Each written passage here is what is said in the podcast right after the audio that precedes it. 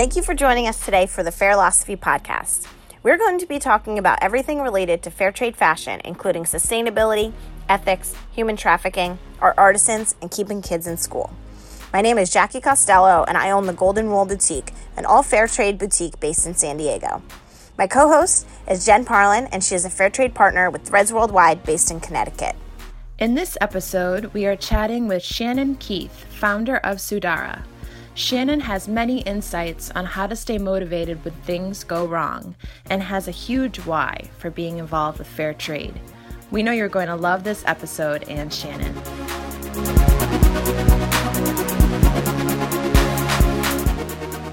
Hi, Shannon.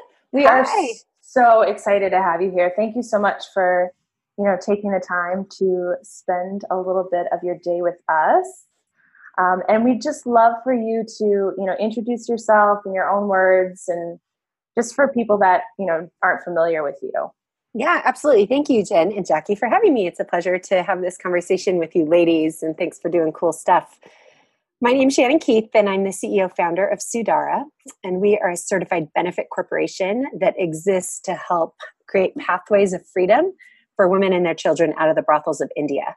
So, tackling um, the sex trade industry head on and doing that through dignified work, job training, and creation and placement so that women can. Um, you know, do something other than sell their bodies to provide for themselves and their families. And so we basically have a really fun, easy to love line of pajamas and loungewear um, for the whole family, but our target demographic is women who care about the issues and want to use her purchasing power to make a difference in the world.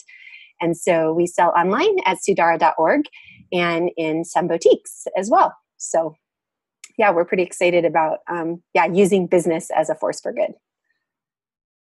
So cool. Um, since you mentioned a B Corp, um, maybe our listeners may not know what that is. Could you tell us a little bit about that? Sure, yeah. A benefit corporation is a fairly new designation by the IRS that puts um, social or environmental impact sort of on par with profitability. And um, prior to this, really, it was only shareholder value that defined um, a business. And as I think many of us can agree, maybe not all of us, um, can agree that that has been really bad for our planet and for employees and for lots of, of different things. If you think about the Enron scandals and, you know, just crazy corporate greed um, that happens, a lot of it is because it was really all geared towards maximizing shareholder profitability at the expense of everything else. And so, really, this helps right the ship in that it says no if you can point out in your bylaws that um, your business does exist to help with um, environmental or social injustices that are happening that's sort of on par with profitability.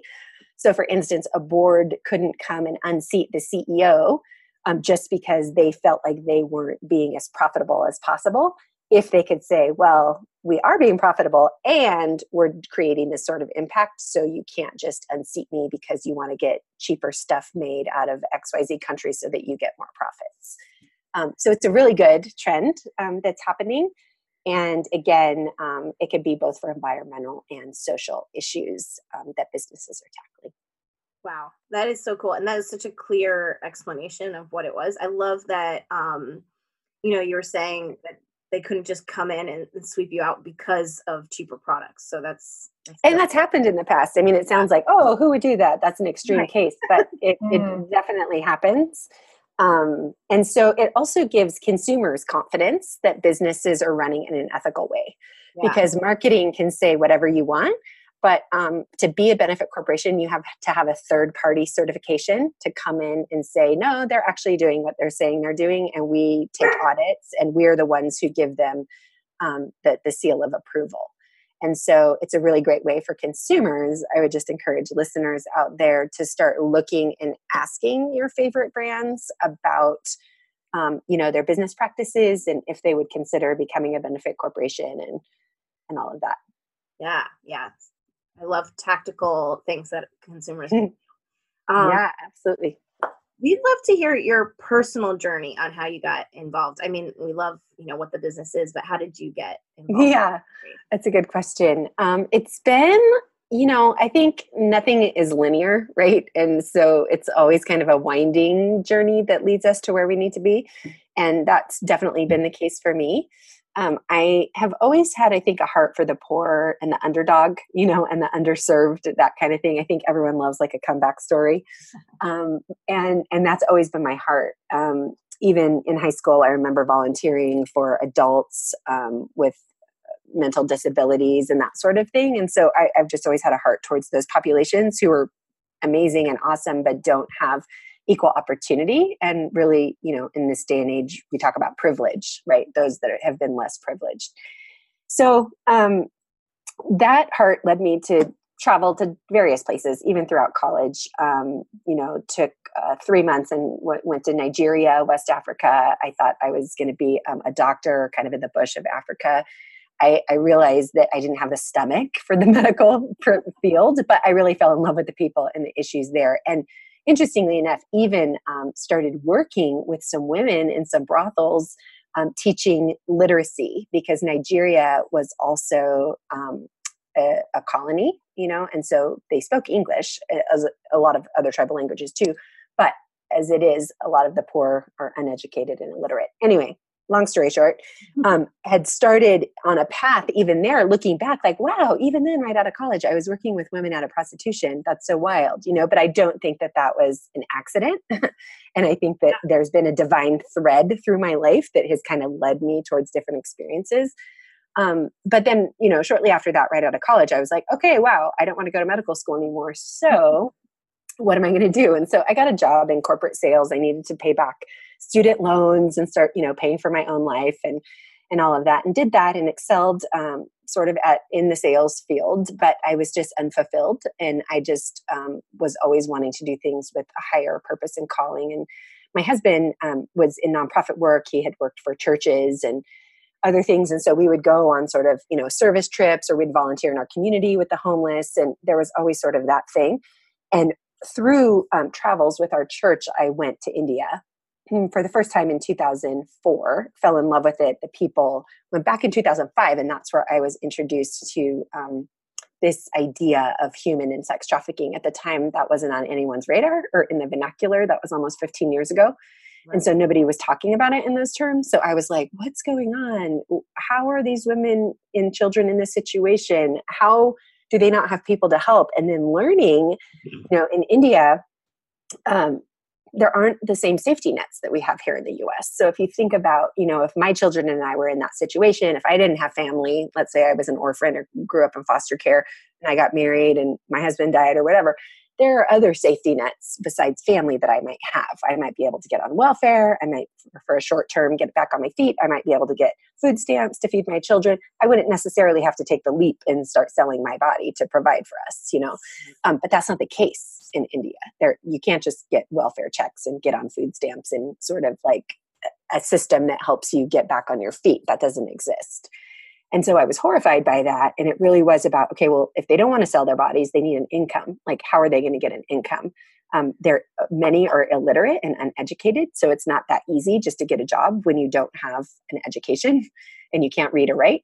Um, so it is really all about hands-on vocational training and so that's what led me to think like well i have the sales background that's a skill set that i bring to the table if they could make something i could potentially sell it even just to my friends and family start small and, and kind of go from there. And so that's what we did. Um, started a nonprofit actually. So the roots of Sudara are in a nonprofit. We still have that 501c3 called Sudara Freedom Fund. Um, and yeah, we we have the same exact mission. It really is all about helping women and children um, stand on their own two feet through job creation. So that was the path. It, has been um, an adventure for sure. Yeah. Um, not easy um, at all, but most things in life worth having, you know, take a lot of good hard work. Absolutely.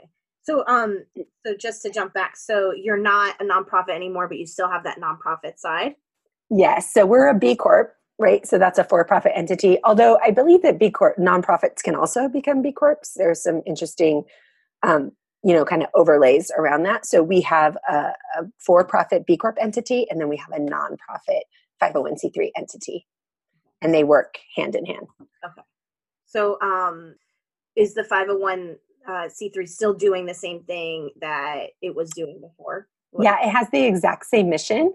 Um, but it can really focus whereas before everything was housed under the 501c3 so running the business doing this but also um, you know helping with the wraparound services right because as you can imagine women and children in this situation have a lot of needs and and a job is a major one and kind of like a baseline but beyond that they have emotional needs you know um, they're highly tra- sexually traumatized.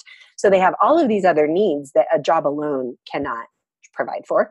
And so the nonprofit can really help um, with our nonprofit partners in india with a lot of those wraparound services be it housing or scholarships for kids school or you know medical procedures if they if they're not medically insured you know all of those sort of things.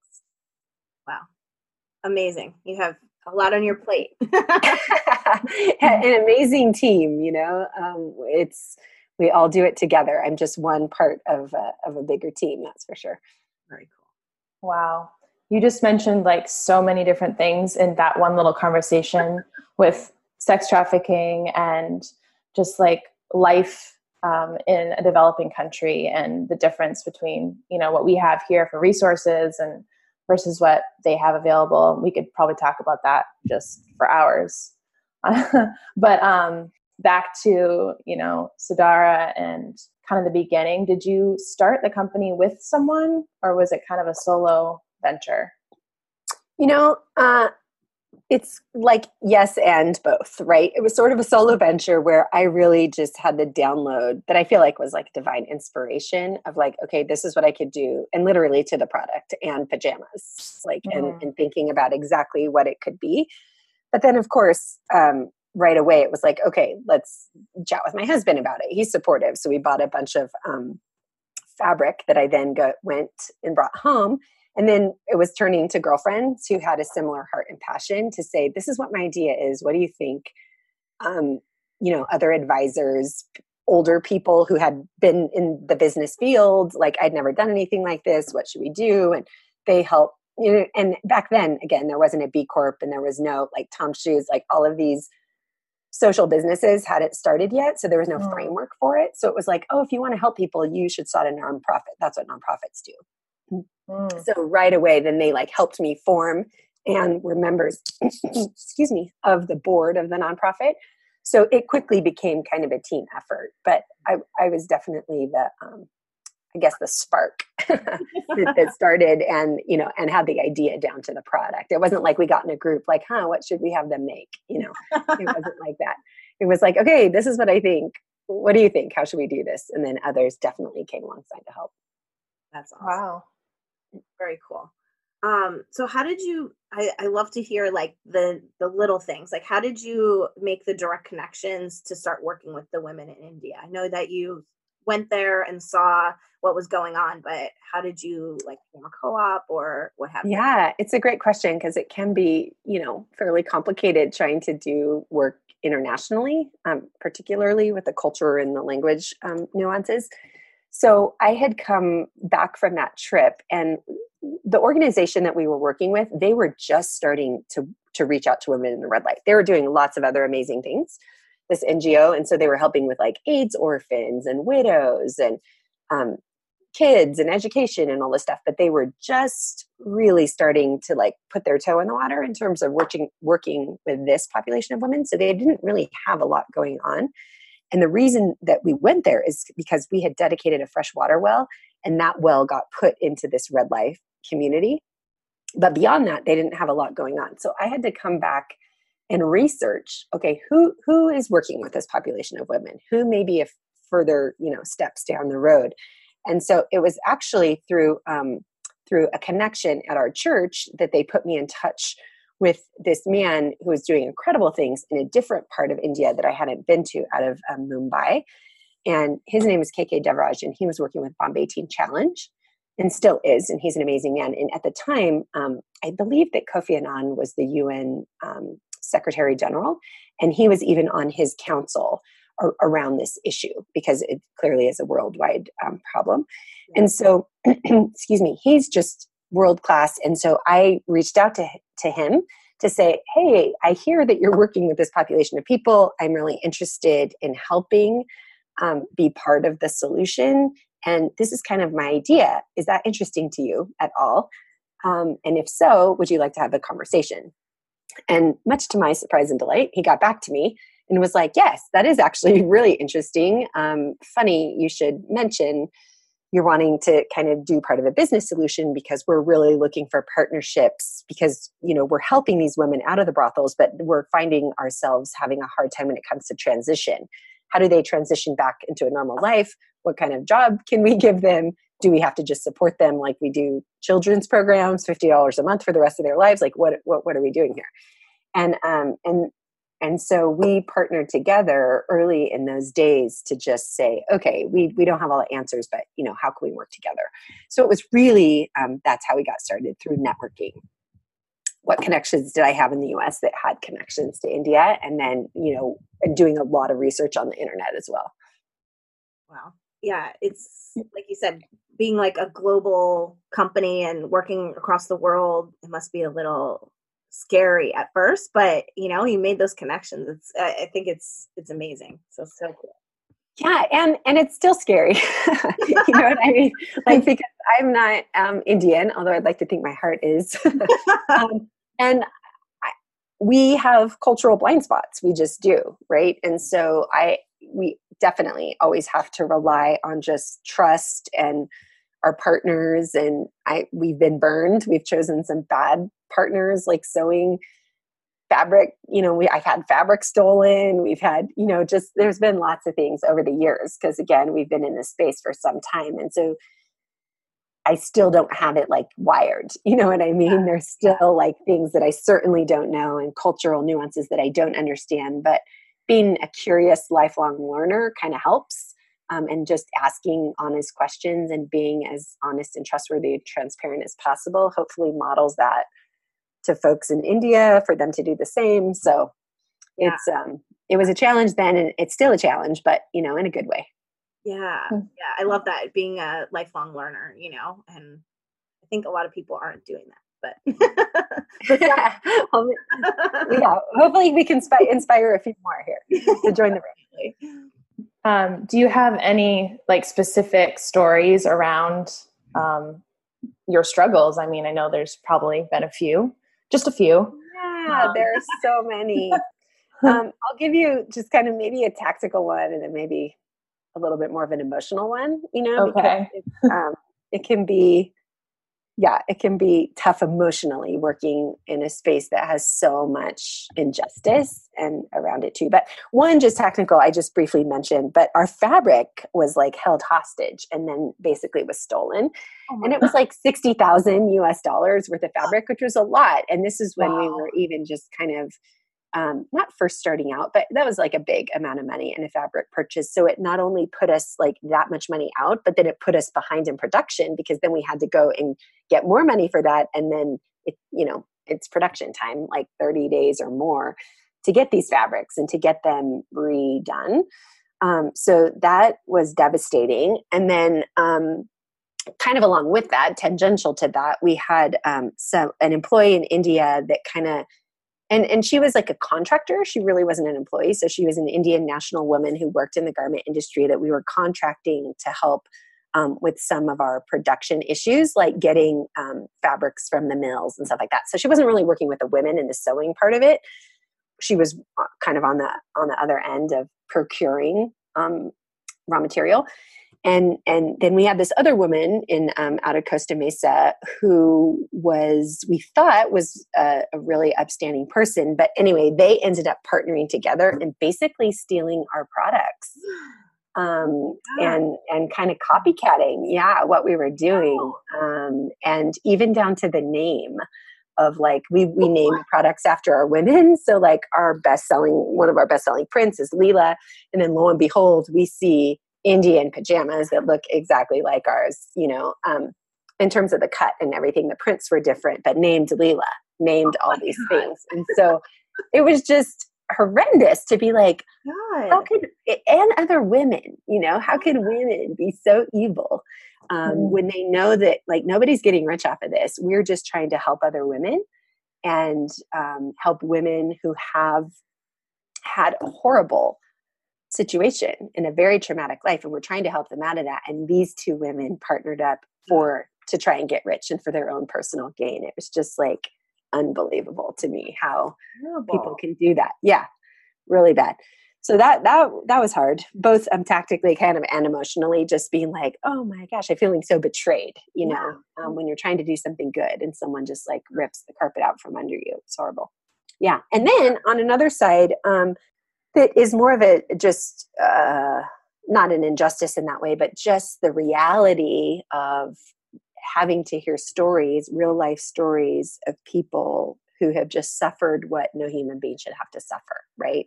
So, children being born into the brothels, seeing that situation, um, and then growing up and knowing without intervention that that's their own fate um, having women who I had met in India by taking multiple trips to India, part of our sewing centers, one young woman dying of HIV, you know, dying of AIDS, full blown AIDS at that time, at like 25 years old.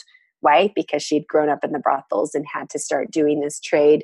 Numerous STDs. Condom use is not a cultural norm nor enforced. It's a very patriarchal society, so women can't really assert their own rights. And oh, so, so many really hard issues and knowing people that are just suffering, suffering a fate that no human being should have to, all at the hands of other evil acts by other human beings. You know, this isn't like a natural disaster that happened that put them in this situation. These are other people oppressing the poor and the vulnerable and the weak. And that can be a heavy weight. Um, and I don't think about it and like cry every day, but there are some times where a personal story, like a young woman dying at 25 of full blown AIDS, just hits me, and I can't help but, you know, just be brought to my knees in tears. Um, yeah, realizing that not just one, but there are lots of people, not just in India, but around the world, who are who are dealing with um, with this really heavy injustice. Yeah, it, yeah, it's it's um it's almost daunting. I, I we have um, we have a girl, a friend running our social media, and she wrote um, something about how daunting it can be. There's so many causes and there's so many things going on in the world, and how daunting it can be. But really, at the same time, it can be power empowering because you're trying to make these changes too. So, um, yeah. But on that note, so when you do get discouraged when sixty thousand dollars worth of fabric gets stolen, or when you're hearing these awful stories about um, artisans dying um, how do you how do you fight that? Like how do you get out of that? Yeah it's a good question. I have a very deep personal faith. So um, i i go to prayer and to god and to meditation and to solitude. Um, i also go to nature. You know i live in a beautiful spot in the world. And so the mountains and the trees and the trails and um, and the and the rivers and the lakes and the ocean you know all of that speak to me. Um, and so i really just have to sort of get out of my head um, in those moments and just realize that like i uh, don't want to and i was never meant to carry the weight of the world. And so you know um, just reconnecting sort of with who i am and and my place in the universe um, and and just praying that i'm I'm practicing a certain amount of self care um, to not sort of get all of the secondary trauma, right, that you can get mm. when working in a space like this. So I, I just think it's really important to, for me, just to, you know, to have my Bible, to have a journal, um, to listen to beautiful music, to be outside in nature really grounds me. And then spending time with my family. Um, and all the blessings that I do have and not feeling guilty about those, but living in sort of a place of gratitude, mm-hmm. um, I think is the way that, you know, I can appreciate what I'm given without feeling guilty about it. You know? Yeah. Yeah. 100%. I think that's so beautiful and something that we can all learn from, you know, that, that those are all things that we all should be doing, you know, taking a step back, not trying to force and get, get through or, hard days, but t- trying to take a step back and really mm. looking at self care and, and, that kind of stuff. So yeah, and I'm I'm not that good at it. I don't think any of us are yet. The self care part, the self care part. It's like I'm trying, but I'm I so good at it. That's I'm just the best. awesome. That's all I do. I think other problems arise from that, right? We we know people that that is probably all they do, and that's, right, that's different set of problems. There's no action; it's just all yeah, just right here. um, but I feel like the the people that are drawn to this kind of work are really highly sensitive um, mm. souls, and you know, really heart centered um, people. And I feel like that, you know, there's two sides of it. I mean, that's really great. And that makes it, you know, this is the work that we're all meant to do. But it's also can be tough times as far as um, you're dealing with really emotional things and real stuff that, you know, I'd say most of the population, um, especially in America, doesn't even know. You know, they don't even, they're not aware of what's going on. And I feel like now I surround myself with more people that do because we're in this conversation. Um, but I sometimes I'm around a group a group of people and and they have no idea what I'm talking about. They're like, "What is fair trade?" I've heard of that. I think. wow, you're like, "What planet do you live on?" Like, I know. I it's this that actually came up the other day. Someone said, "Oh, well, what is fair? What do you mean fair trade jewelry? What does that mean?" And so hmm. I just I just really got very basic. Awesome. Well, that's a good the conversation. Yeah, I'm glad yeah. that the person asked it. You know, which is awesome because maybe if there were other people, the whole group got to got to hear about it. I know, without being like condescending. I mean, my husband and I, just in the comfort of our own home, can be a little bit cheeky, but you know that term like first world problems, right? So sometimes yeah. like people are complaining about, oh my gosh, their their vacation house. Oh, bummer, their flight on their wonderful trip to the Bahamas was a nightmare. You know what I mean? Like yeah. the things mm-hmm. that are like, okay, and I found myself doing that too, right? You're like at an airport, you're frustrated, but then you have to take a step back and be like, okay, first world problems. I'm going on vacation to a beautiful place and spending like tons of money yeah. to do so. And you know, all I have to complain about is like the flight or that it's delayed or I missed it or whatever, you know. Again, that's a first world problem. Yeah, and I think I think on that on that is is always returning back to taking a step back and being like, wait a minute, you know, we can all get sucked into it, you know, when mm-hmm. and things like that happen. But when we're like, okay, let's take a step back, we're at least conscious of what we're doing and saying and thinking. Not everyone is doing that. So, and it's nice yeah. to be around, I think, Jen, to your point, around a group that can support you in that, right? Because sometimes you it's hard to get out of our own head. So then if my husband or a friend can in a gentle way remind me oh hey really do we need to be stressing about this thing? Oh okay you're right. You know what i mean? And then even if i can't center myself having those trusted relationships around that can kind of speak into my life and hold me accountable mm. um, you know to my values is really i think what life is all about those relationships where we're helping each other along the way like we're not meant to be a lone ranger and have it all figured out and do it perfect. Nobody likes perfect it's an illusion anyway but being in a relationship you know and having these conversations helps each of us get better. Yeah i love that. Yeah absolutely. Just thinking about i know i mean you've said so many things about kind of why you're doing this work um, but if there was like one if someone said what is your why around around your you know your work and and everything you do on a daily basis? what would that be um, you know, it's crystal clear for me, and it kind of sounds cliche, but I believe everyone was created um, in God's image for dignity, right? Like, period. Mm. So, if everyone was created equally and and for dignity, then it's my responsibility to speak out for those who are not being treated that way by others, right? So, whether that's um, you know someone uh, bullying a homeless guy on the side of the road or systemic oppression in this way through sex trafficking. I mean, um, and we, we can't do everything. So I sort of like got, um, you know, just touched and called to this specific issue. But really, it's like every person who's who's being unfairly treated by others and oppressed deserves someone to step in if they don't have a voice of their own and say, yeah, that's not okay you know. Mm, i love that. Yeah that's huge. Um we think it's so important for our listeners to learn more about human trafficking just because it's not spoken about that much.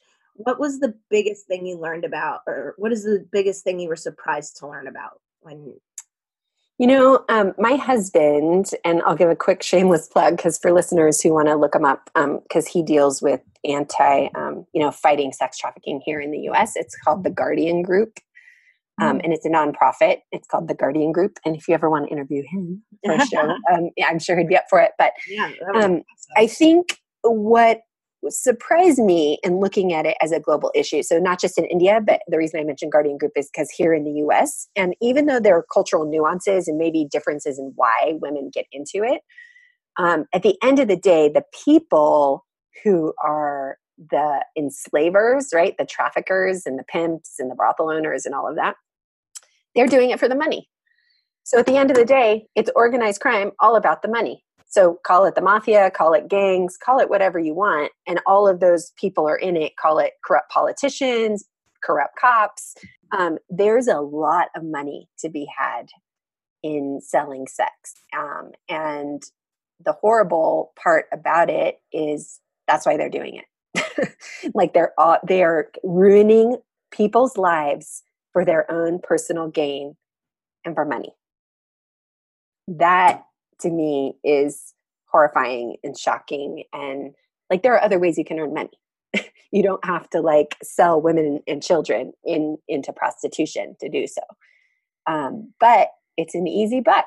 Yeah. It really is. And unlike drugs you know there's a war on drugs right? So then there was like oh drug sniffing dogs at the airports and uh, all these things at the borders. And that's important. And i'm i don't want drugs in the us either um, but you can put women across the borders. You can sell women. No one, there's no sex trafficking, sniffing dogs out there to bust you.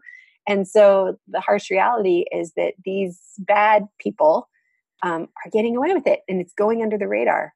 Um, and they're they're preying on vulnerable people who other people aren't looking out for. So in the U.S., they're preying on kids in the foster care system who don't have safe adults anyway, or they wouldn't be in that system they prey on them yeah. right? And and there's sort of this like idea of these like quote you know disposable people right.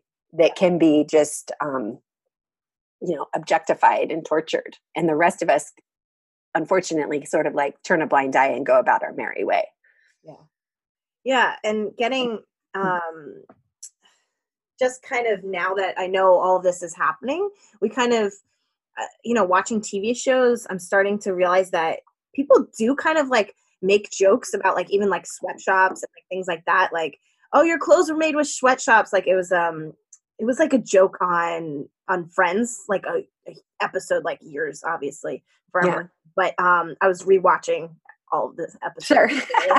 and um and i was like it's it's so interesting that they kind of like make these jokes like they know that they're sweatshops or like you know like other things that mm-hmm. are horrible happening in the world but like we know but we're just not doing anything about it. Yeah and this the culture really to your point um makes light of it in a way that just isn't cool right? Yeah. so like this whole like pimp ho culture you know it's like oh yeah you're pimping it. Oh pimp my ride. But like that that's some like rock star superhero cool name.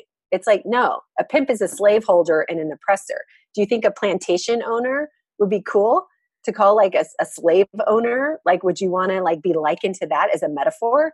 No but that's what a pimp is. A pimp is a slave owner.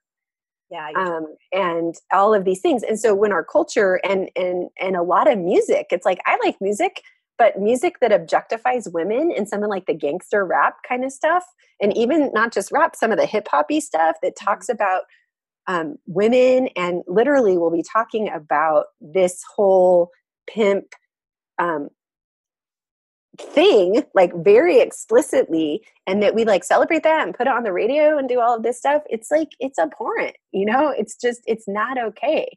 And if we put it in terms of like slavery in our own country if we were to write songs about that and put it on the radio and celebrate it and dress up like a slave owner for halloween because people dress up like pimps like yeah. would that be okay? Is that acceptable? Would all of us think that that's cool? Ugh yeah but yet we're allowing that very same thing yeah yeah it's yeah there's no difference yeah exactly um well tonight to not get too down. Um, yeah, there is a bright side. We can we have, we have power to change.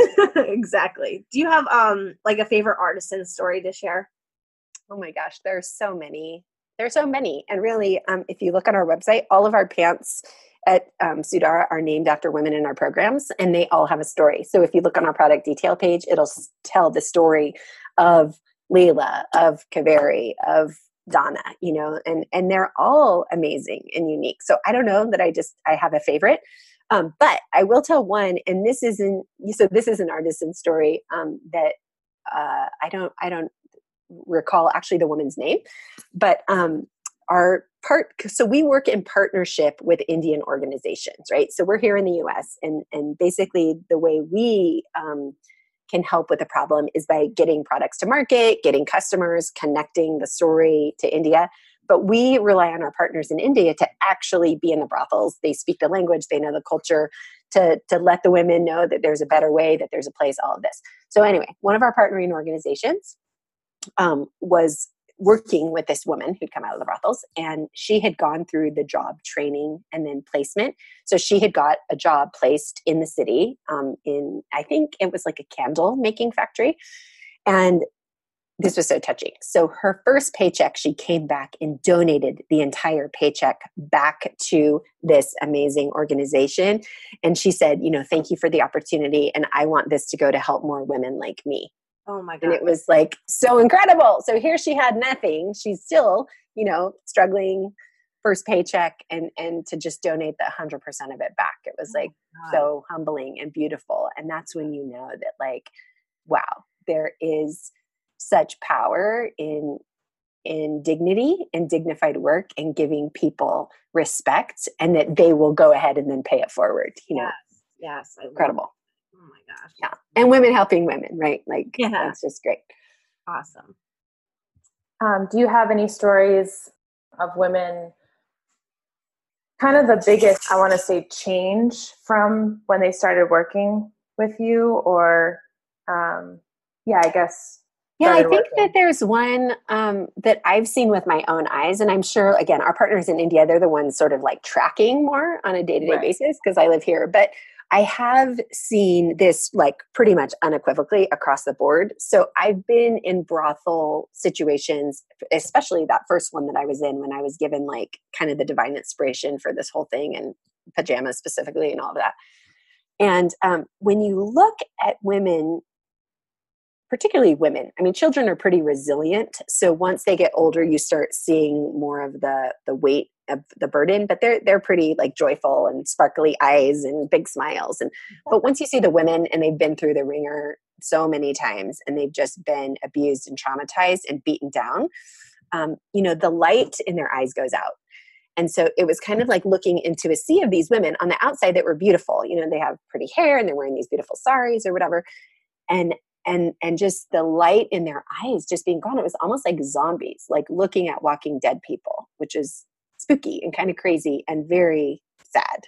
Um and and so like that's what i see a lot like going into the brothels a lot of that sort of like um yeah like i think shakespeare said the eyes are the, a window to the soul you know what i mean? And and seeing just all of the hurt and the trauma like literally in in their eyes. And then you know, going to these centers where that same population of women are now living in community in a safe place. They're not being sexually traumatized every night. They have some nutritious food. They've been receiving some medical care. They're on the road to recovery. Like, are they there yet? No. They've had a lifetime of sexual trauma. It's going to take a whole lifetime to work through it, but they're physically out of that oppressive situation and on the path to recovery. The light in their eyes comes back.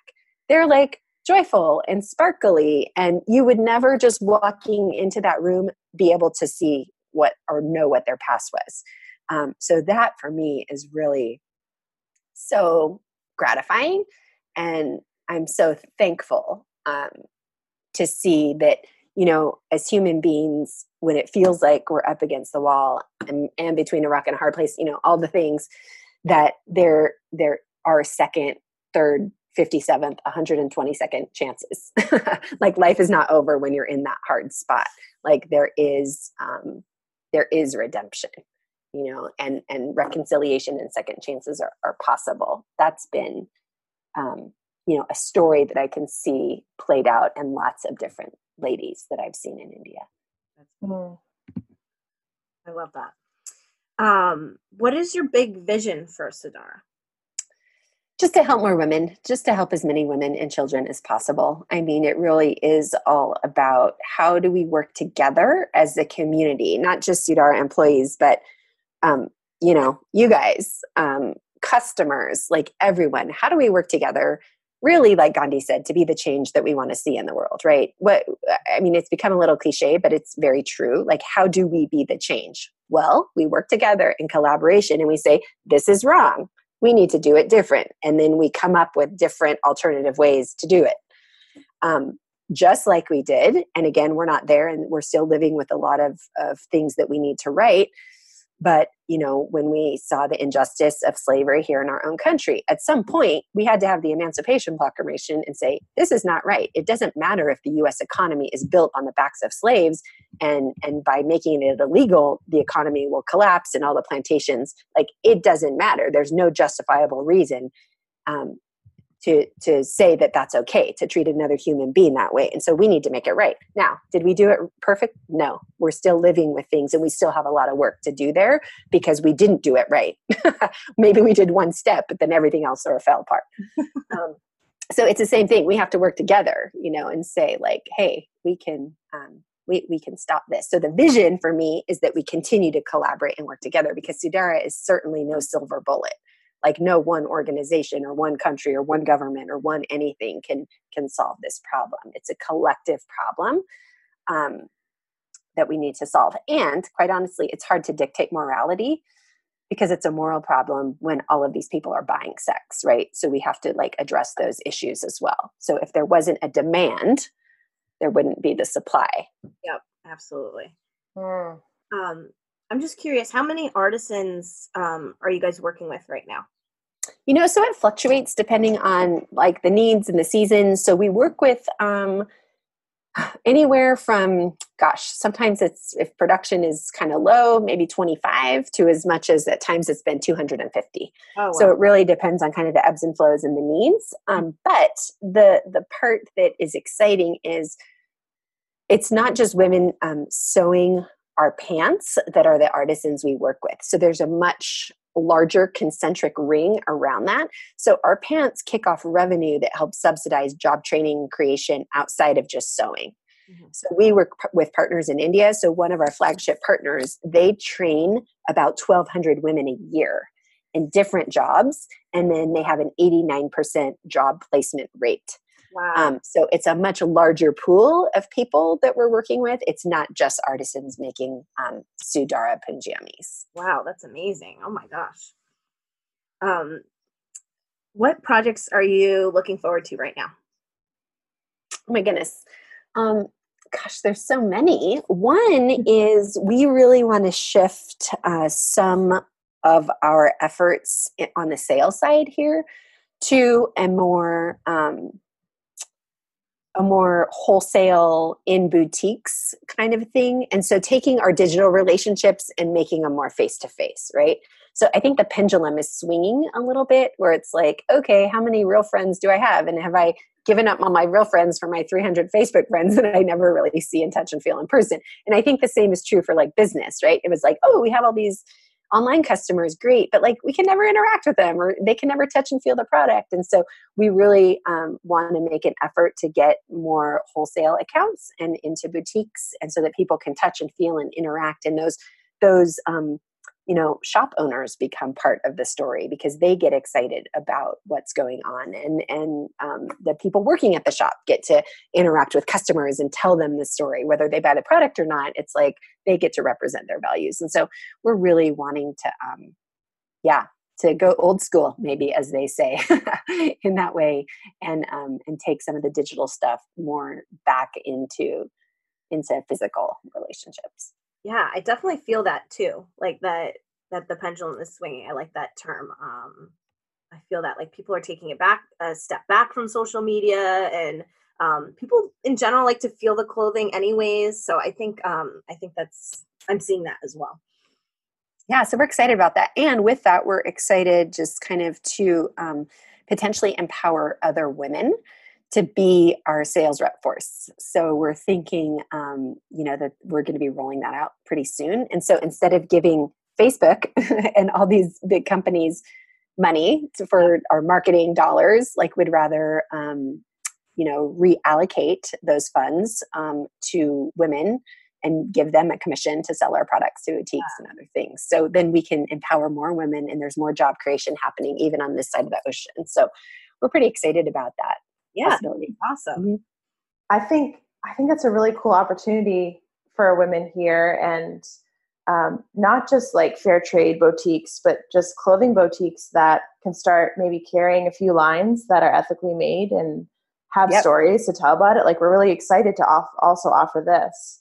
Yeah exactly. We we feel like there's a lot of untapped potential there and we're hoping that you know conscious consumerism can start becoming a little more mainstream to your point not just for yeah. but like lots of places mm-hmm. and we're mm-hmm. seeing that you know we see that oh walmart's carrying you know organic xyz right, right. like that that's a good start yeah i think they have a lot of work to do but that's a really that's a really good start right okay yeah where some people who that might be the only shop they have in their town. Let's talk about some right. rural American places. They don't have a Whole Foods, they don't have this or that, and they can't afford it.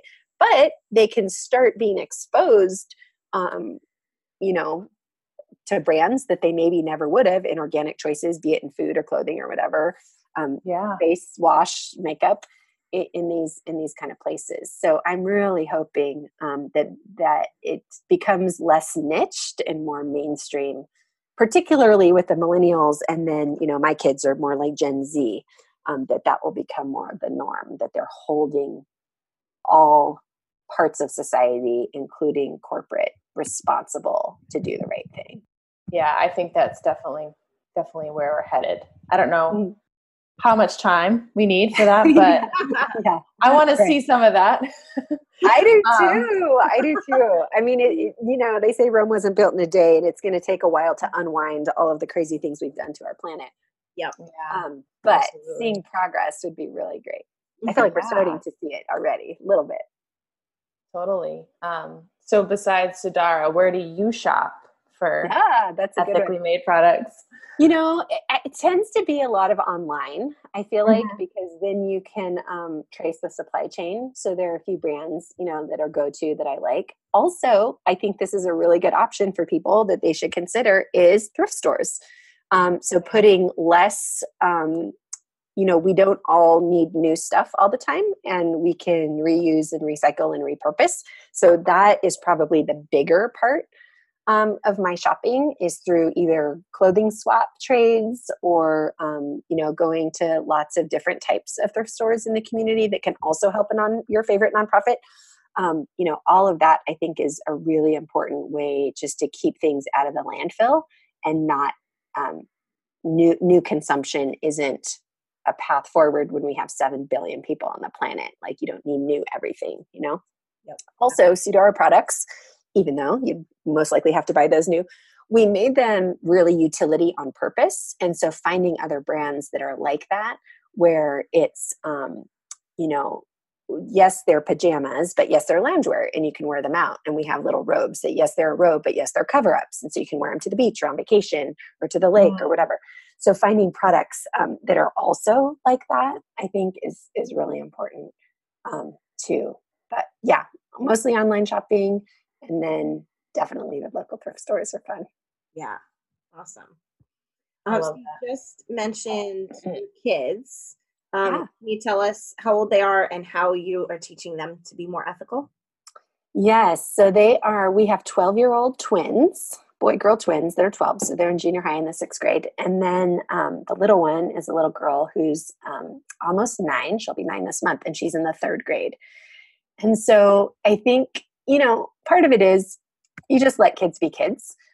Um, and and and then in as much as they can understand in what's developmentally appropriate, you kind of like put stuff in. But a lot of it is just living in our home and seeing it modeled, right? Yeah. Um, but sometimes when my son, particularly, he's kind of like a germaphobe. he's like, I don't want to buy used clothes. I don't want to wear someone else's clothes. You know, blah blah blah. And I was like, huh? What? What do you mean? Like we wash them? It's not like I'm telling you to like lick the bottom of someone's dirty shoe or something. you know. But he just has this little thing. So it's like, okay, well, this is the deal. And so we'll talk about it, you know, and he's a little, he's 12, so we can like be a little more reasonable. And he didn't know that his whole life he's been wearing hand me downs or, you know, or stuff. So I don't know like where this came from, but once you get to junior high, you have lots of opinions.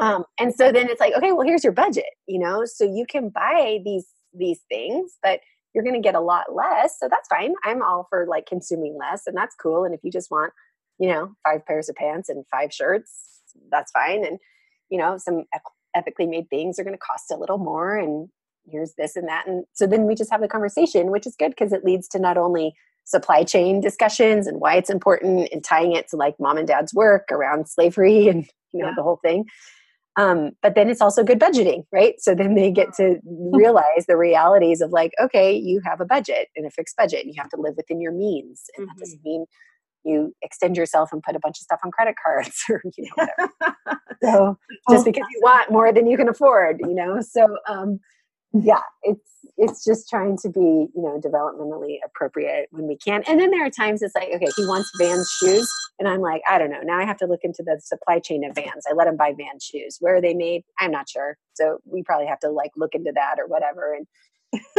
write them and you know express our concerns that we want them to be made in some way. So some things you just you know let kids be kids and let them buy their Vans shoes. Yeah totally. But i love that too because you know you're teaching things alongside and then you know i feel like it's almost easier to create good habits instead of like breaking bad habits you know? Like mm. some adults that i speak with in my store or or you know we're not quite a brick and mortar but you know in my in my booth.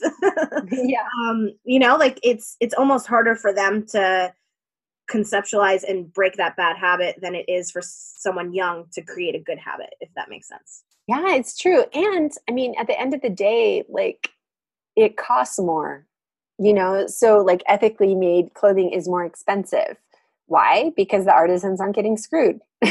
Yeah. so it's like I, I always have to connect the dots for adults and for my kids of okay so like this shirt like you shouldn't be conditioned to think every shirt should cost like 10 bucks right. because it just shouldn't. I mean the mm. fabric and the labor and this and that. So someone is getting screwed. Now are you getting screwed paying 10 bucks? No. Is target or walmart or gap or whatever getting screwed? No. So who is? Because there's no reason that this should be this cheap. Exactly yeah. There's no reason. So the planet's getting screwed because maybe they're using really cheap stuff and weird dyes and blah, blah, blah. And the people who are making it are getting screwed. But you're not, and the store you bought it from isn't. Two people are winning, other people are losing. Like, we got to stop doing that. We just cannot continue to do that yeah. um, for our planet and for our own souls and conscious. Yep. Like, it doesn't work. Yeah, definitely. And if there was something if there was one thing that you could tell um, our audience that they could do to you know be more conscious um, when they're shopping what would that be? I think it would be thinking about supply chains. Like when things are literally too good to be true and too cheap it's too good to be true and it's too cheap. Like you know what i mean? So it's yeah. just like it's not rocket science. It really isn't Yep. It's just mm-hmm. inconvenient. And that's what people don't like. Yeah. It's just inconvenient to pay more. So it's like, and I'm also not advocating for living outside your budget or your means. Like sometimes it's not reasonable. I don't do all my shopping at Whole Foods, it's too expensive. I might buy some things there, but then I can't. Like Trader Joe's is a good option, you know, and they're like reasonably priced. Going and buying bulk bins um, at whatever so that you reduce packaging and it's also less expensive. That's a really good option like stores that have bulk bins for pasta for cereal for granola for yeah. whatever um, for nuts. Um, also buying like local stuff like at a csa box of local produce. Um, we live in a place thankfully here in oregon where there's like we can buy local meats. So you can go in with your neighbors and buy a whole hog that's been ethically grown and raised without all the weird stuff as well as beef that way too, or chicken or fish or whatever. So again, it's not as convenient to running to XYZ big box store and doing all your stuff, but it's better and it's sustainable. And um, so I, I think that the advice I would give is stop measuring everything by convenience. Yeah. Um, you have to change your mindset because otherwise you won't change. If it's like, well, if it's not convenient, I'm not going to do it. It's like, okay, well, then you're never going to do it because it is less convenient. Yeah. Um, but it's better for you and it's better for your health too. Um, clothes and food that is good to people and nature is just better for you. It tastes better, all of it. Um, but you have to buy less probably right? Like maybe you can't afford to eat organic meat every night. Great maybe you should consume less meat and and have some really good healthy vegetarian options thrown in a few nights a week or whatever. Yeah. Mm. yeah i think um you know being conscious about what you're eating and fashion and everything is so tightly related and people are really starting to be conscious about their food and you know what's going into their bodies and things like that. And i think it's just it's just the next step fashion you know? Yeah i hope so. And i i really do. And again at the end of the day it really isn't rocket science. You know like yeah. you don't have to be a nasa engineer to figure out like how to how to do this. Because i'm certainly not that girl like right?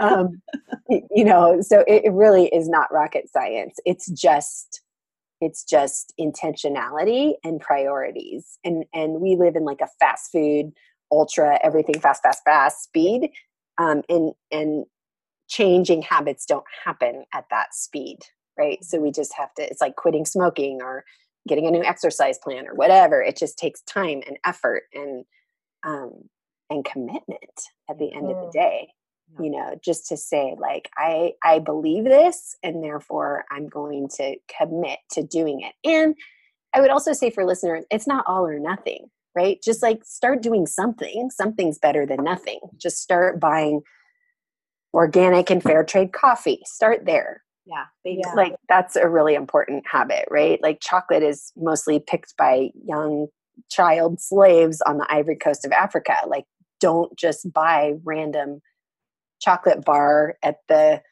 checkout at the grocery store. Like go to where you have to spend three bucks for like a big good chocolate bar. Do that. and, and, it's there. And most just grocery stores have that as an option now, right? It's not right at the checkout and it's not a buck 29. You might have to pay two ninety nine or whatever, but it's good. That's so, so funny. it just reminds me of a story. I was in the grocery store the other day and I uh, bought um, Tony's chocolate Oh my god, love it! I'm obsessed. Um, nice. Um, a little more than two ninety nine, but that's okay. I'm. It, it's amazing. And the lady in the checkout looked at me and she said, "Is this for cooking? Is this for baking?" Because it was so big. And right. I said, "I said, oh no, no, no, that's for eating." that, that's and my, so that's she was like, on the way home. and she was intrigued to find out what this was because she had never seen it before, and they just recently started carrying it. And so I engaged in a conversation about chocolate and how it's made. And and the lady behind us was like, "Oh wow!" And she's like, "Well, thanks for telling us. Now we're gonna have to go get some, and that's not in our diet." And I'm like, "But you feel better when you eat it, so it doesn't, you know, you don't yeah. gain any weight. That's that's yeah, mentality."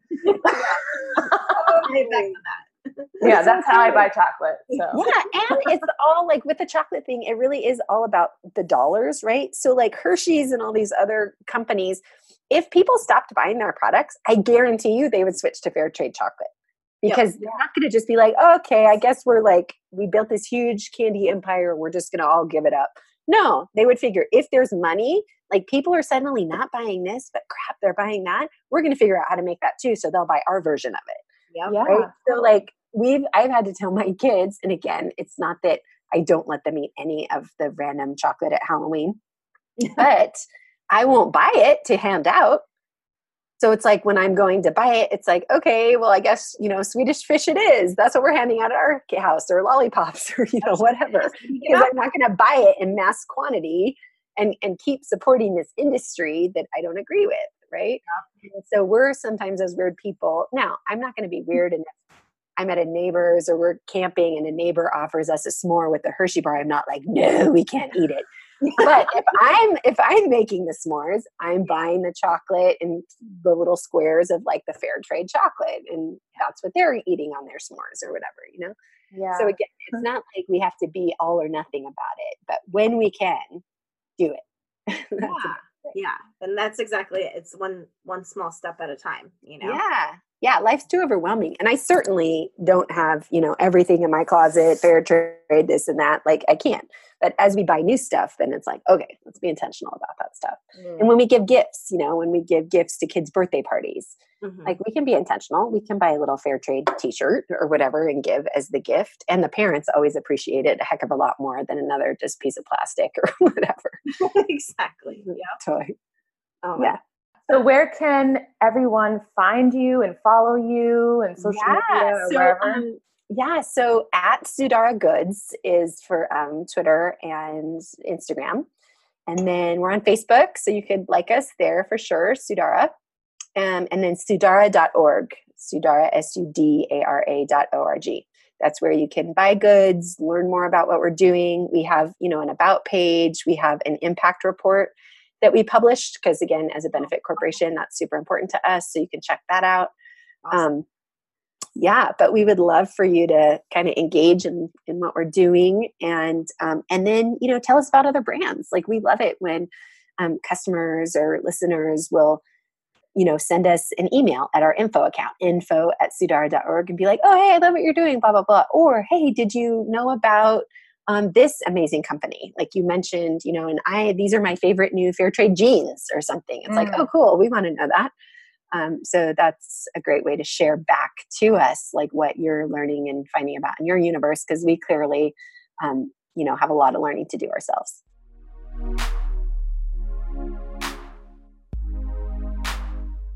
here at the Fairlosophy podcast we recognize that we do not live in a bubble we are all connected there are people behind every product we shop for, and we can influence their lives when we vote with our dollar. If you like this episode, take a screenshot and share it on your social media. When you do, you'll be entered to win a giveaway that we will do live on Instagram once a month. Tag us and follow us at the Fairlosophy Podcast. Good luck.